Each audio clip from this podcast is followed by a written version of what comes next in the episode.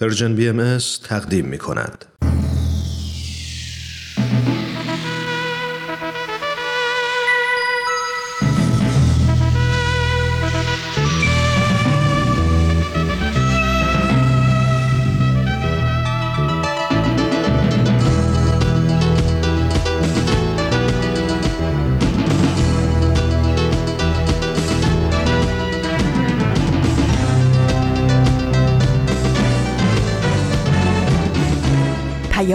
دوست.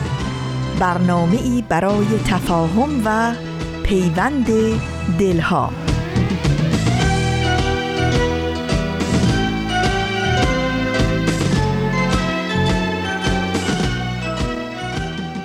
در سیزدهمین روز از دی ماه 1399 که برابر هست با دومین روز از اولین ماه سال جدید میلادی یعنی دوم ژانویه 2021 من بهمن یزدانی با دلی که برای دلهاتون آرامش و سرور آرزو داره به شما سلام می‌کنم.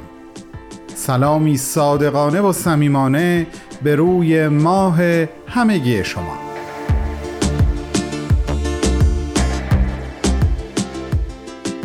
با برنامه های شنبه Persian BMS یعنی بدون تمر بدون تاریخ داستان ما و گفتگو در قرنطینه با شما و در خدمت شما هستم.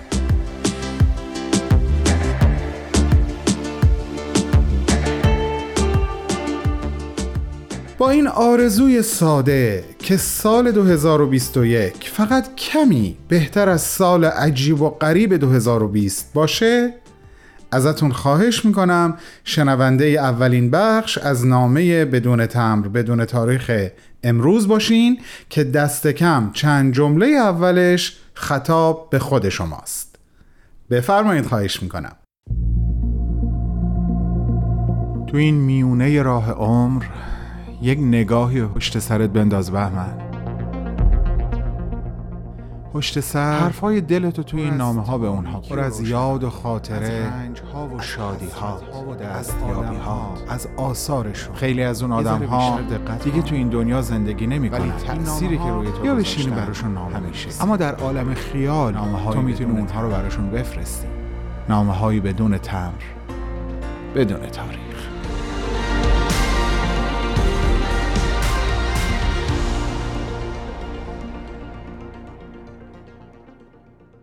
دوستان نادیده اما صمیمی من درود بر شما. الهی علا رقم همه موانع دنیای امروز حال دلهاتون خوب باشه. این نامه رو خطاب به شما شروع کردم و در دل این نامه قصد دارم قسمت از یک نامه قدیمی رو با شما در میون بذارم. نامه ای که بیشتر از 25 سال از عمرش میگذره و خوشبختانه چرک نویس اون رو هنوز دارم. من این نامه رو در تاریخ پنجم تیر ماه سال 1374 نوشتم. خطاب به احمد شاملو. بعد از نامه ای که هفته قبل خطاب به آیدا نوشتم فکر کردم این هفته بهترین زمان هست برای در میون گذاشتن بخش از این نامه قدیمی با شما. پس بریم سراغ نامه قدیمی من. سلام بر مهربون ترین پدر. قربان صفا و محبت دریایی همه شما. امیدوارم که حالت از همیشه بهتر باشه و ریه های پروسعتت برای ما هم که شده میزبان هوای تازه باشه. هرچند که تو خودت دریچه هستی بر هوای تازه. من هم حالم خوبه و دلم برات به معنای واقعی تنگ شده. ماحصل زندگی بیست ساله من احساس می کنم روز هجدهم خرداد در خانه تو در خانه مهربان تو خلاصه شد. من اون روز با تمام وجودم در حال تپیدن بودم و از شدت هیجان می‌خواستم برقصم و فریاد بزنم. گذشت تو در مقابل بیماری بیرحمی که پنجه در وجود نازنینت فرو برده برای جواب محبت آمیز به سلام محتاجانه من کلام محبت آمیز آیدا این چوب بست پرتاقت عاشق از پشت آیفون. فروتنی و صفای کلام و نگاه پسر خوبت. همه و همه برای من افسانه‌ای باور نکردنی بود. عشق همگی شما رو مثل خون در رگهای بدنم جاری احساس می کنم و اغلب دچار این احساس میشم که چشمها و دستهای من از خوشبخت ترین چشمها و دستهایی هستند که خلق شدن. چون تو رو دیدن چون دستهای تو رو فشردن. باور کن از روزی که به مشهد و به پادگان برگشتم هر روز در خیال خودم برای تو نامه می نویسم و درد دل می کنم از رنجی که تو پادگان می‌کشم باهات حرف می‌زنم و همدردی تو رو در سکوت احساس می‌کنم.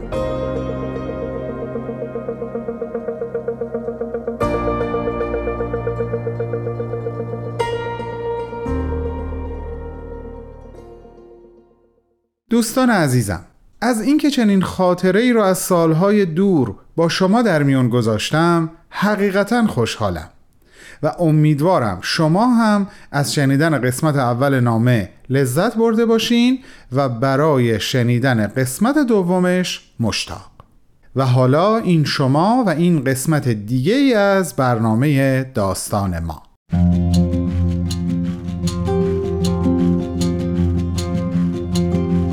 دنیا پر از قصه آدم هاست داستانی از خنده ها و گریه ها قصه از رفتنها و گذشتنها از ماندنها و همیشه ماندنها. من کوروش فروغی هستم. و من حالی فیروزیان مهمون امروز ما شخصی شاد، فعال و اهل مطالعه.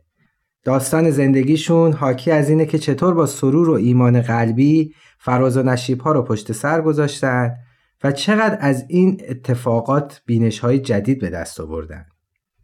و ما در سه قسمت از برنامه داستان ما میزبان ایشون هستیم. بله همینطوره. امروز آقای رستم بیفر مهمان ما هستند. فردی که تجارب شنیدنی و جالبی دارن. ایشون حتی در مراحل سخت و دشوار زندگی سرور و اطمینان خودشون رو حفظ کردن. تو این برنامه کوروش به تنهایی با ایشون مصاحبه می‌کنه و منم بی صبرانه منتظرم که حرفاشون رو بشنوم. پس بریم و با هم شنوندهشون باشیم.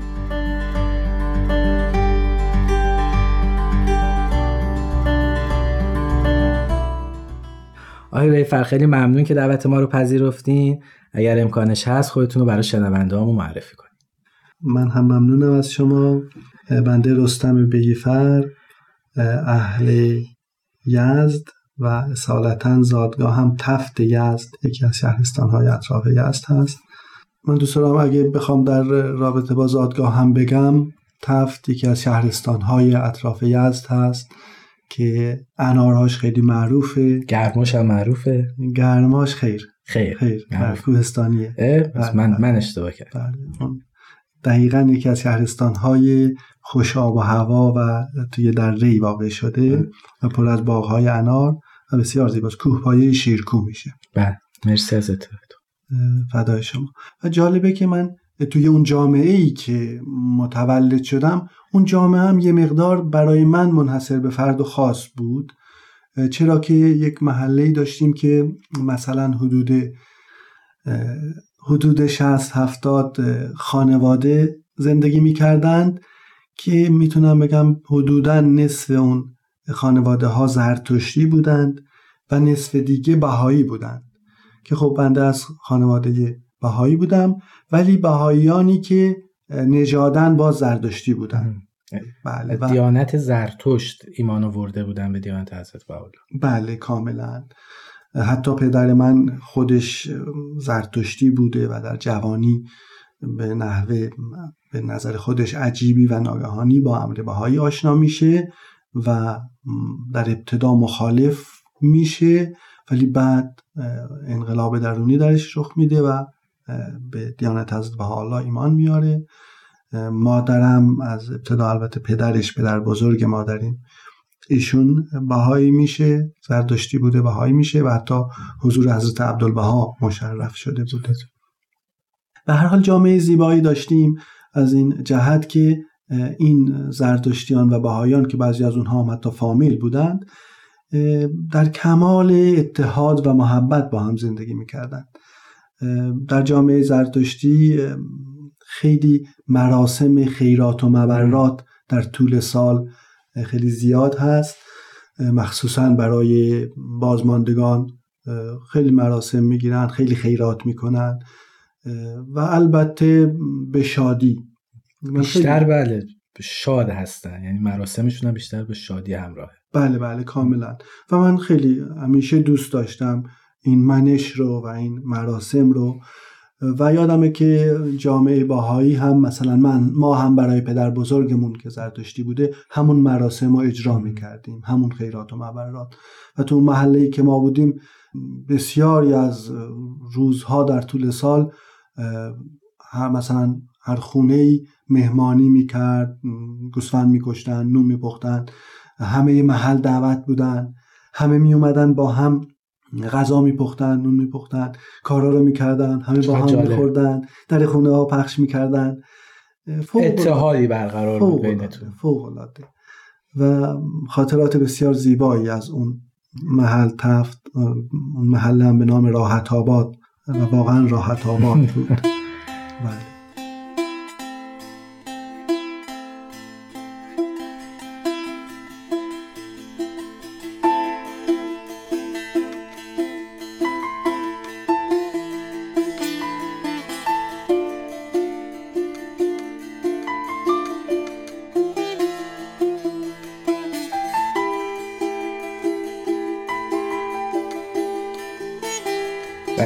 ادامه داشت تا سال 1357 که در سیستم حکومتی ایران دگرگونی اتفاق میفته و به قولی انقلابی صورت می‌گیره. بله کاملا مثل داستان هایی که تو کتاب می‌خونیم زندگی شیرین بود. شیرین بود و تا بله. مثلا من در طول تاریخ هم می‌خونیم یک شیرینی یا یک تلخی مستمر و مستدام نیست. شعن عالم تغییر و تحول است. و خب ما هم طبیعتا یاد می‌کنیم ولی بله برای ما این اتفاق افتاد. این زیبایی به نظر من ادامه داشت تا زمانی که خب انقلاب اسلامی در ایران شد و یه سری به هر حال مسئولین اون منطقه به منازل ما باهایی ها حمله می‌کردن کتاب های مذهبی رو از خونه می بردن و به مرور باعث اختلاف بین این دو جامعه هم همین نیروها شد. حالا من نمی‌خوام بگم افراد خاص ولی یه نیروهایی وارد شد که اون اتحاد و اختلاف از بین برد. جامعه رو از بین برد. زرتشتی ها خودشون از ما کنار میکشیدن. هم چون واقعا ترس بود.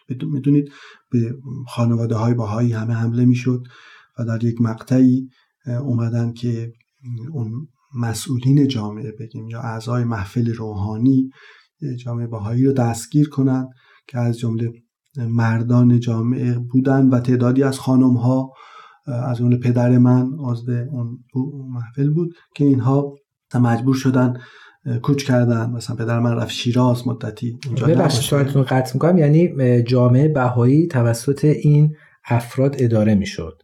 محفلی که میفرمایید بله اصولا اداره جامعه باهایی به طریق از طریق شوراها هست که به صورت انتخابی هر ساله اون جامعه در اون جامعه رأی گیری میشه نه نفر در هر شهر یا هر منطقه هر شهرستانی انتخاب میشن. این نه نفر در طول یک سال مسئول اداره, اداره جامعه هستن از طریق مشورت. و پدر شما هم عضو محفل بودن که بله. ایشون هم مجبور شدن بله. جلوی وطن بکنن؟ بله کاملا. و حتی یادمه که مرحله بعدی که باز اون محفل تشکیل شد خب تعدادی نبودند. تعداد دیگه که مونده بودن اکثر در مرحله دوم از خانم ها بودن. که از جمله مادر من بود از جمله خاله ای داشتم روح شاد خدا که ایشون هشتاد و خورده سال داشت و خیلی به سختی حتی راه می‌رفت. ولی این خانم ها رو پنج نفر از این خانم ها رو گرفتند و زندانی کردند. ببخشید فراموش نشه صحبتتون. اینجا ممکنه این سوال برای شنونده هامون پیش بیاد که آیا بانوان هم در اداره جامعه بهایی نقش دارند هیچ منعی نیست یعنی فرقی نیست بین زنان و مردان در اداره جامعه؟ بله کاملا همینطور هست. هیچ نه تنها هیچ فرقی نیست. بلکه من حس می‌کنم خیلی جاها نقش اون عواطف زنان در, در این دوره از عالم بسیار نیاز داره عالم به اون. می‌دونید از 170 سال پیش که دیانت بهایی شروع شد و مبشری دیانت بهایی حضرت باب اعلان امر کرد و اظهار امر در ایران کردند. از جمله یکی از زنان بسیار عالم و بسیار شجاع اون زمان که ایشون مجتهد هم بودند به نام حضرت طاهره میگیم یا قررت العین. اشعار زیادی هم از ایشون داریم بله بله شاعر هم بودند. و ایشون در تاریخ مدنی ایران هم هست که اولین زنی بود در این دوران که کشف هجاب کرد. در ایران. در ایران. به نوعی می‌تونیم بگیم اولین جنبش فمینیستی بود حتی. یعنی اولین زنی بودش که خلاف اون تربیت و اون تحمیل جامعه یه کار جدیدی رو انجام بله بله. کاملا.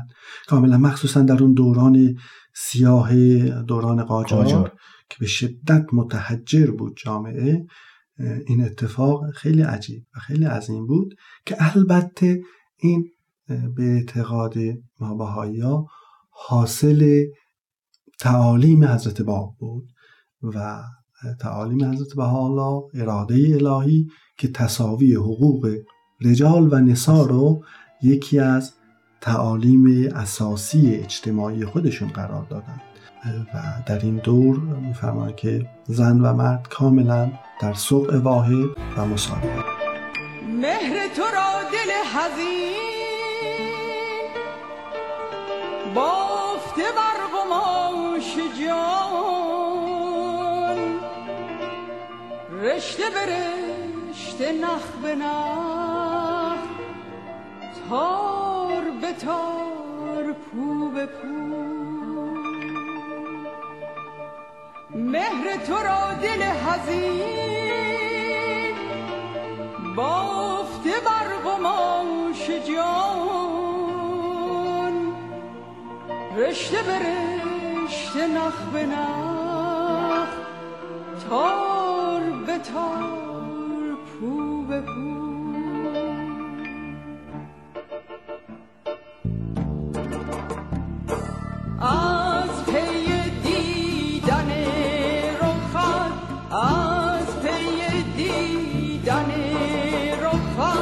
همچو سبا فتادم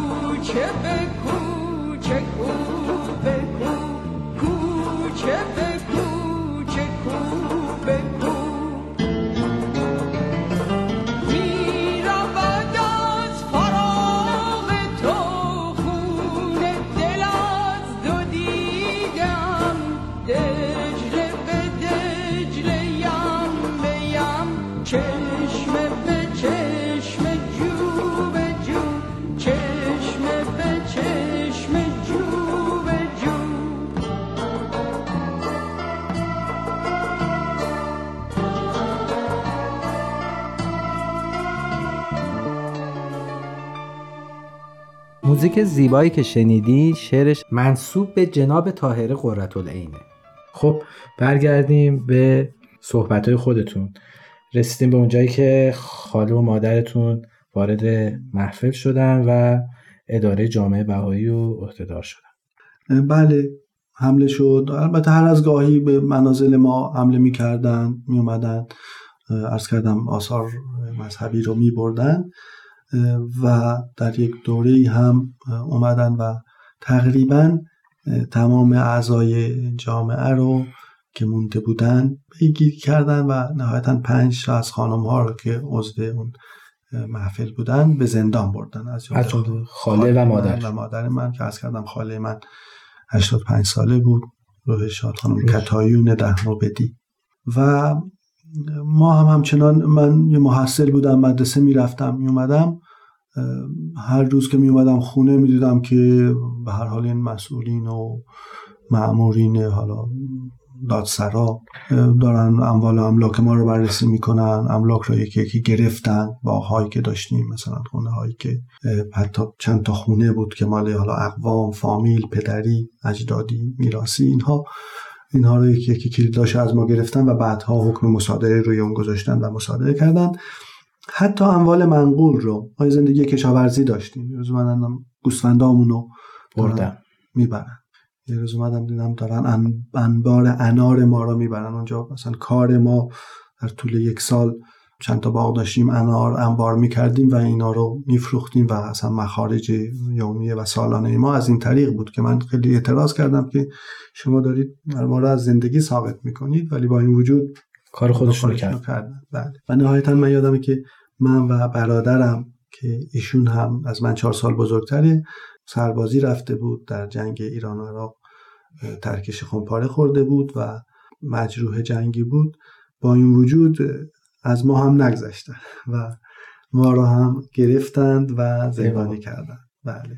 چون ما مرتبا می‌رفتیم دادسرا و تظلم می‌کردیم دادخواهی می‌کردیم که مادر ما را بردید اموال ما را دارید می‌برید. و بعضی از مسئولین که یه خورده نیت خیر داشتن و منصف بودن یادمه که همراهی می‌کردن حتی زنگ می‌زدن به دادسرا که چرا دارید این اینقدر این بچه ها رو اذیت می‌کنید فلان داستان. و یادمه که در دادسرای یزد حس کردیم که دارن رو ما یه تحقیقی می‌کنن و بعد از چند روز ما رو هم گرفتند و بله به زندان بردن. و در مجموع این چیزی که حقیقتا منو خیلی وقتها متعجب می‌کنه که در طول زمان در ادامه این مسائل خب حدود دویست نفر یا بیشتر از بهایان ایران شهید شدند در این راه. بسیاری از تحصیل محروم شدند. تقریبا همه از تحصیل دانشگاهی محروم شدند. همه از همه بهاییان ایران یعنی جامعه 300 هزار نفره از کارهای اداری اخراج شدند. حتی در مورد کارهای شخصی که افراد می‌خواستن انجام بدن خیلی چالش ها ایجاد می‌شد. و از بسیاری جهات یه قدرت بزرگ سعی کرده جامعه ظاهرا کوچک را از بین ببره, از بین ببره. منهدم کنه حتی حداقل جلوی رشدش رو بگیره. ولی واقعا من در کمال تعجب شاهد این بودم که علا رغم همه این نیروها این جامعه در ظاهر ممکنه خب خیلی جاها خیلی چیزها رو از دست داد ولی عمیقا رشد کرد در درون رشد کرد و هیچ قدرتی نتونست اینو از بین ببره. رشد رو در چی می‌بینین های من با همه وجود معتقدم این قدرت حقیقت هست.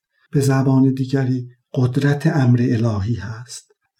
چون معتقدم امروز امر حضرت بهاءالله و این تعالیم همان تعالیمی است که همه انبیای عالم وعده دادند که یک روز این تعالیم عالم را به صلح و وحدت میرسونه. به امید روزی که عالم به صلح و اتحاد برسه. ممنون آقای بیفر. وقتمون برای این قسمت به پایان رسیده. و منتظریم در قسمت بعد شنونده ادامه صحبتاتون باشیم. بسیار ممنون. چشم.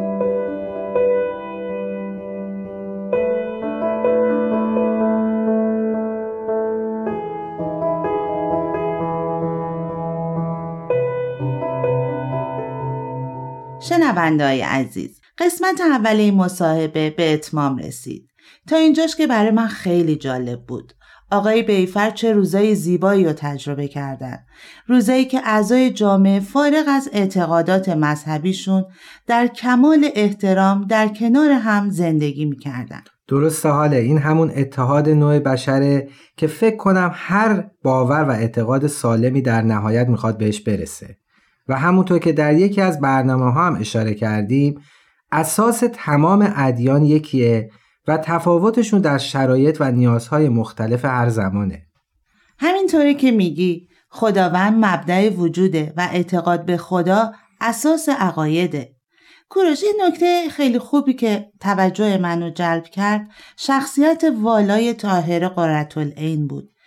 دیویس سال پیش ایران رو تصور کن زمانی که حرف اول و آخر رو مردا می زدن. زنها هیچ حق و جایگاهی نداشتن. تو اون حالا هوا زنی بلند میشه و کشف هجاب می‌کنه و مهمتر اینکه با مطالعه در علوم دینی به یه بینش و باور نوینی می‌رسه و با شجاعت آموخته های جدیدش رو ترویج میده. و در راه ایمان و ایقانش تا اونجایی پیش میره که حتی جونش هم فدا می‌کنه درسته جناب طاهره انسانی شجاع با فضیلت عالم و هوشیار بودن. ولی حاله یه نکته من بگم. این کشف هجابی که تو ازش صحبت کردی حتما خودت هم می‌دونی منظور اینی که جناب طاهره هجابش رو کامل ور میداره یا صورت و موش رو اوریان می‌کنه نیست. ایشون فقط نقابش رو از رو صورتش بالا می‌زنه. و خب مسلما در اون زمان همون طور که تو گفتی در دیویس سال پیش و جو حاکم بر اون زمان خودش کار خیلی بزرگی درسته. بوده ولی در کل عزیزان در وقت اندک این برنامه مجالی که بتونیم اونطور که شایسته است به شخصیت مشاعری چون طاهره قررتالعین بپردازیم و نداریم پیشنهاد میدم که خودتون در این خصوص تحقیق و مطالعه کنید و با زندگی این بانوی بزرگوار بیشتر آشنا بشید خیلی پیشنهاد خوبی دادی کوروش.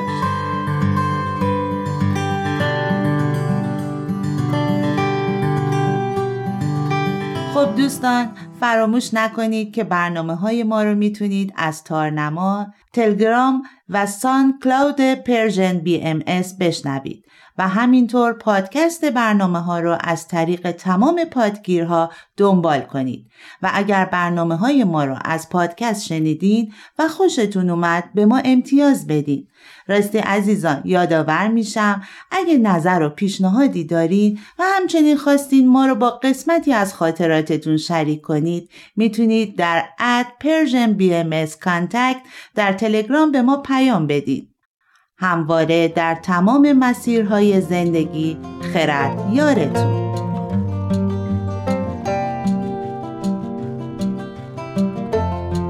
تهیه شده در Persian M دوستان عزیزم گفتگو در قرنطینه رو بشنوین تا برگردم و یه مطلب دیگر رو هم باهاتون در میون بذارم. به زودی برمیگردم. در قرنطینه اگه دنیا رو آب شما اتفاقا ما بهایا نسبت به مشکلات دنیا بی تفاوت نیستیم. گفتگو در قرنطینه. شروع کنیم بابا بزرگ چرا که نه آمدیم واسه گفتگو و حرف زدن صحبت قبلمون راجع به این بود که اگه سیاست مدارای دنیا که سرنوشت همه مردم تو دستاشونه دست از تعصب و خودخواهی برمی داشتن و واسه نجات میلیاردها آدم دست همکاری به هم می‌دادند چقدر زود از شر این کرونای لامصب نجات پیدا می کردیم لامصب؟ می‌دونی یعنی چی؟ چه می‌دونم؟ لامصب دیگه بابا بزرگ حرف بدیه؟ این که میگی لامصب اصلش هست لامذهب یعنی بدون دین و مذهب کرونا که از همون روز اولم دین و ایمانی نداشته شما چقدر چیزا می‌دونین؟ تو هم با این روحیه تحقیقت اگه زیاد مطالعه کنی خیلی چیزا حتی بیشتر از من خواهی دونست یعنی وقتی می‌خوان به هم توهین کنن میگن بیدین؟ آره اظهار نظر درباره عقاید دیگران از قدیم الایام بخشی از زندگی مردم بوده. به خصوص قدیما این اصطلاح رواج بیشتری داشت. هر کس از هر کس دلخوری داشت یا ازش راضی نبود یا ازش عصبانی می‌شد بهش می‌گفت لامذهب. مردم عادی و بیسواد هم کردنش لامذهب. یعنی خودشون دین و ایمانشون خیلی قوی بوده. هر کس مطابق میلشون نبود می‌شد بی دین و ایمون. درسته. این به اون می‌گفته لامذهب اونم به این می‌گفته. خلاصه هر کسی دیگران رو بیدین می‌دونسته. بگذاریم کاری به این حرفا نداشته باشیم بهتره. صحبت از نیاز جامعه بشری به اتحاد و همکاری بود. یکی از دلایلی که ما بهایت و سیاست نمی‌تونیم وارد بشیم همین تفاوت در طرز فکرمون با سیاست مداراست اگه توی مملکت حکومت خیلی خوب و دموکرات باشه فداکارانه و صادقانه واسه رفاه مردم کشورش خدمت کنه باز این خدمت معلومه که محدود به کشور خودشون هست. حتی اگه یک کارخونه توی کشور فقیر راه میندازن به خاطر ارزونی کارگره. نه به خاطر کارآفرینی برای ملت دیگه. نمی‌دونم یادم نیست کی می‌گفت. می‌گفت کارخونه های معروف لباس و پوشاک کارگاهاشون تو کشورهای فقیره. دستمزد خوبی هم به اون کارگرا نمیدن در صورتی که اگه اونا این مردم رو مثل خودشون بدونن همون حقوقی رو میدن که به هموطنانشون میدن. اونا میگن این مردم فقیرن و ما طبق قانون مملکتشون بهشون حقوق میدیم و براشون بازار کار ایجاد می‌کنیم. بیچاره ها هم خوشحالن که کار دارن و نون بخورن. امیری هم گیرشون میاد. درسته برگردیم سر موضوع خودمون که نمی‌تونیم وارد سیاست بشیم. درسته که قبلا راجع به این موضوع صحبت کرده بودیم که ما راه خودمون رو میریم ولی به نظرم دیر میشه. اوه چقدر عجله داری. قرنها و قرنها اینطوری بوده. کسی هم به فکر تغییر این روش نبوده. ولی حالا استارتشو زدیم. خیلی هم خوب داره پیش میره. با تمام مشکلاتی که سر راه بهایی های دنیا هست دارم به مردم میگن که میشه دنیا رو به شکل دیگه هم دید. چه شکلی؟ با گفتگوی دوستانه. مثلا من هیچ وقت قصد ندارم به مردم بگم بیاین بهایی بشین تا دنیا را اصلاح کنیم. میگم برای نجات دنیا باید توجه ما انسانها به فضائل اخلاقی به انسانیت به اصل دین و اساس دین الهی باشه. اصل دین یعنی تمام فضیلت های اخلاقی. پیامبرا واسه همین ظهور می‌کنن تا فضائل اخلاقی و روحانی رو رواج بدن. همه پیامبرا. خودت که خوب می‌دونی به فرموری حضرت بحالا اساس ادیان الهی یکیه. تفاوت ادیان در فروعاتشونه. احسنت احسنت. احسنت. ادای من در میاری؟ آخه از این احسنت گفتنتون خوشم میاد. دارم تمرین می‌کنم وقتی مامان و بابا یه کار خوب واسه من کردن منم تشویقشون کنم. خوب کاری می‌کنی. اینقدر حواس منو پرت نکن. یادم رفت چی داشتم می‌گفتم. بابا بزرگ اسم من چیه؟ مشگان مشگان عزیز من. خب خیالم راحت شد. آلزایمر نداریم. آخ! کاشون دستتون آلزایمر می‌گرفت که زدن و فراموش می‌کرد. مگه حضرت بحالا نفرمودند که جوهر لطافت باشین بین آدما؟ بله فرمودن. فرمودن جوهر لطافت بین آدما باشین. نه تو تو که آدم نیستی. بابا بزرگ واسه چی؟ بذار حرفم تموم بشه. تو آدم نیستی فرشته ای فرشته ای عزیز منی. قهر نکن. برو سینی چایی رو از دست مامانت بگیر. بالاخره یه روز یه جوری تلافی می‌کنم. موقعی که می‌خوام فشار خونتون اندازه بگیرم اینقدر دستگاه باد می‌کنم تا اشکتون در بیاد. باشه فکر خوبیه. ببینم موفق میشی؟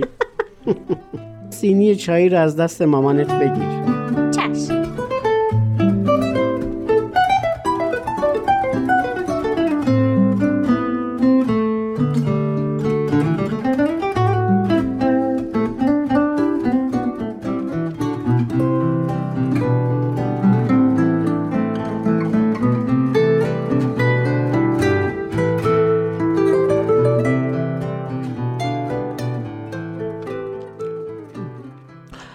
به به چه کیک خوشمزه ای مامانت درست کرده. من که دو تیکه خوردم. نوشه جون خب بریم سر صحبتمون که وقت نداریم. این سال یه دفعه برام پیش اومد تو کشورهایی که کاملا دموکراسی برقراره بهایی نمی‌تونن اونجا وارد سیاست بشن؟ تا بالاخره می‌خوای یه جوری پای بهایی رو به سیاست باز کنی. آره. دموکراسی خیلی خوبه ولی نقایصی هم داره که چند تاشو برات میگم. نقایص بله قبلا درباره کاندیداتوری و تبلیغات و عوارضش با هم صحبت کرده بودیم. یادمه. یکی از مشکلات در دموکراسی که در واقع حکومت مردم بر مردمه اینه که کسی که انتخاب میشه در مقابل مردم مسئول و باید جوابگو باشه. درست ترین قسمت دموکراسی همینه. یعنی مردم نمی‌ذارن دولتی که خودشون اونو انتخاب کردن خطایی بکنه. خیلی پیچیده است. چون اساس موفقیت یک حزب یا یک شخص که صاحب قدرت میشه روی تبلیغات و کاندیداتوریه. در پس این تبلیغات هزار ترفند هست تا طرف برنده بشه. در اینجا برنده شدن اصله نه خدمت صادقانه به مردم کردن.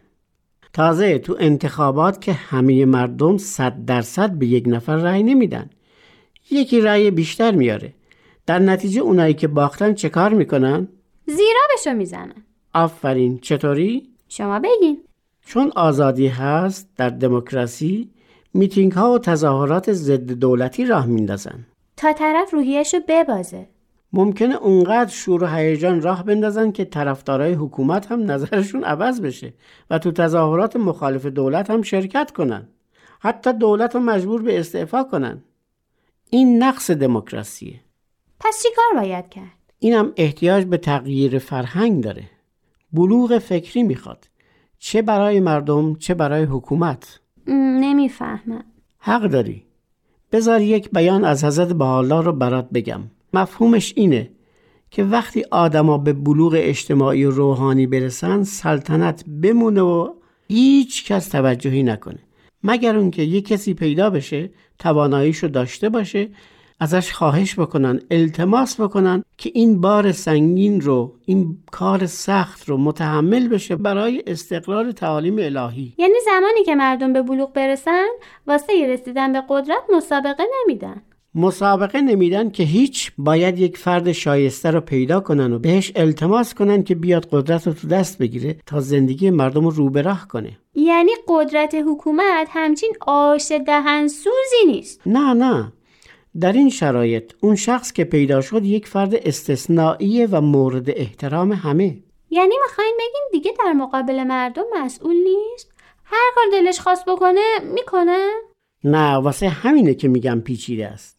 این یک مثال بود از طرف حضرت بحالا واسه زمان رشد فکری مردم که دیگه قدرت طلبی فراموش میشه. منظورم اینه که این دموکراسی که توش تبلیغات هست رقابت هست برنده شدن هست معلومه که باید به نیت کاندیداها شک کرد. سب کنین سب کنین گفتین زمانی برسه که قدرت طلبی فراموش بشه؟ مگه میشه؟ وقتی تربیت عوض شد معیارها عوض شد احترام به اهل علم و هنر بیشتر از احترام به قدرتمندا شد اونایی که حس خودنمایی دارن میرن دنبال کسب علم یا هنر یا کارهای ارزشمند دیگه مثل خدمت صادقانه به مردم به طبیعت. الان یکی از معیارهای ارزش پوله. به پولدارا چی میگن؟ خرپول. چی شد؟ نمیگن اعیان اشراف. آها از اون لحاظ. نه از این لحاظ. اعیان یعنی چی؟ یعنی پولدار. اعیان جمع عینه. عین هم یعنی چشم. طوری به مردم تفهیم شده که پولدارا چشم جامعه نور چشم جامعه اشراف هم یعنی این مردم شرف جامعه حالا می‌خواد مرتکب هر عمل ناشایستی بشن. چون پول دارن شریف و نور و چشم مردمن. بقیه هر چقدر عفیف و پاکدامن و مؤمن و خدوم و دوستدار مردم باشن شرافتشون از پولدارا کمتره. دموکراسی خوبه به شرطی که همه مطمئن باشن اون حکومت نیتش خدمت صادقانه است. و بهش فرصت خدمت بدن. موضوع شیرین شد بابا بزرگ ولی من نفهمیدم. بهتره بذاریم واسه وقت دیگه چون الان کلاسم شروع میشه. باشه برو.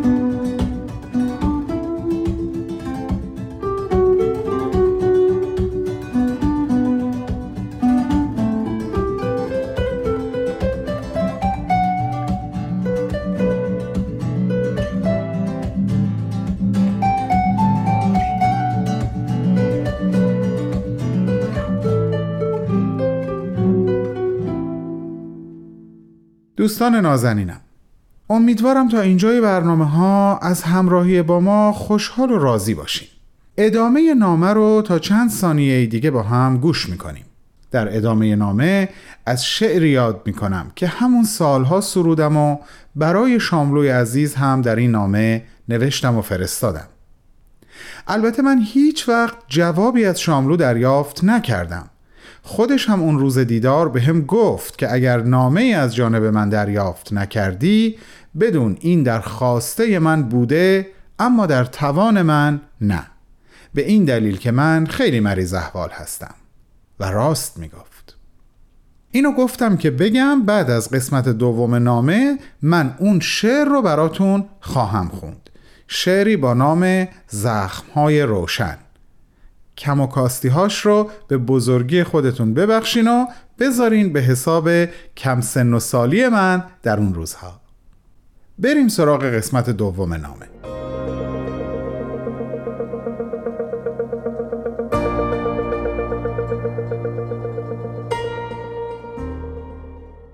شاید تا حالا نامه اول منو خونده باشی. امیدوارم این یکی هم به دستت برسه و اون رو هم بخونی. برای من خیلی عمیقه این افتخار که نامه های کوچیک من و چشم های بزرگ مرور کنن و در ضمن بدونم تا هر وقت که بخوام می‌تونم برای تو نامه بنویسم.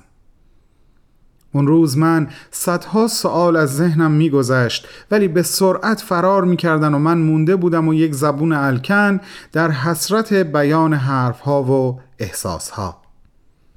موقعی برگشتن دائم خودم رو ملامت می کردم که مثلا چرا نپرسیدم آینده شعر ایران رو چطور مشاهده می کنین؟ کار کتاب کوچه به کجا رسید؟ یا مثلا چقدر با نقد شعرهاتون توسط آقای عین پاشایی موافق هستین؟ اون روز که با هم صحبت می کردیم به این نتیجه رسیدیم که من به سعادت این سیاره غمگین اعتقاد دارم و شما نه.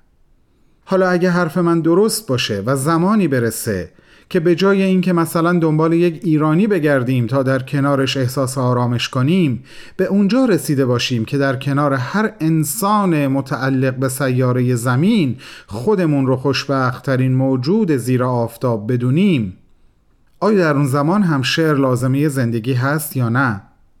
آیا اون موقع نفس زندگی زیباترین، کاملترین و آخرین شعر نیست که سروده شده؟ خب شاملوی عزیزم. بیشتر از این مزاحمت نمیشم. امیدوارم خستت نکرده باشم.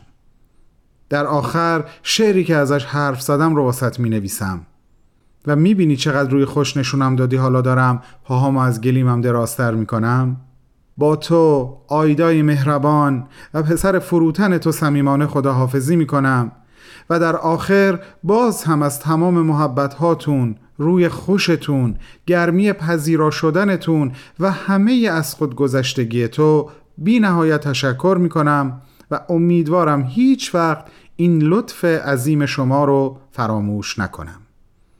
به امید رسیدن دست خطی یادگار دستان پهناور تو عزیز من. خداحافظ. بهمن یزدانی دوشنبه پنج چهار 1374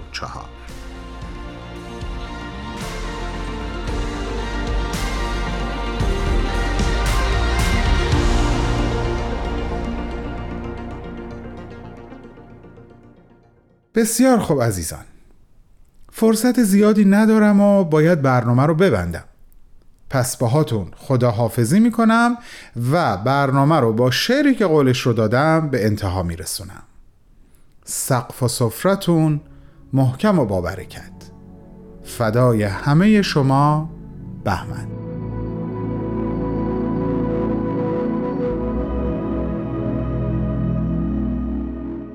زخمی ترین شکاف های تنم را شمعی گذاشته ام یادواره خونین ترین زخم هایی که خورده ای نگاه کن شم آجین پیکری را که فرسوده دردهای ساکت توست. سوزند چراغی با بخششی شعلوار که یاخته های وجودش را ساکن خورشید کرده است.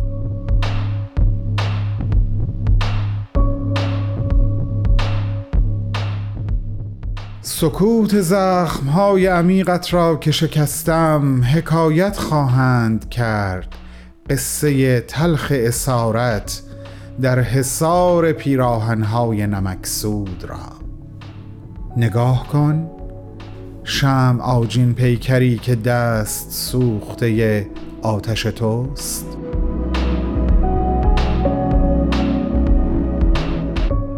آنجا که خود سکوت کرده است زخمهای روشنش را. آنجا که فریادش خاکستر ناله است در حسرت التیام. نگاه کن.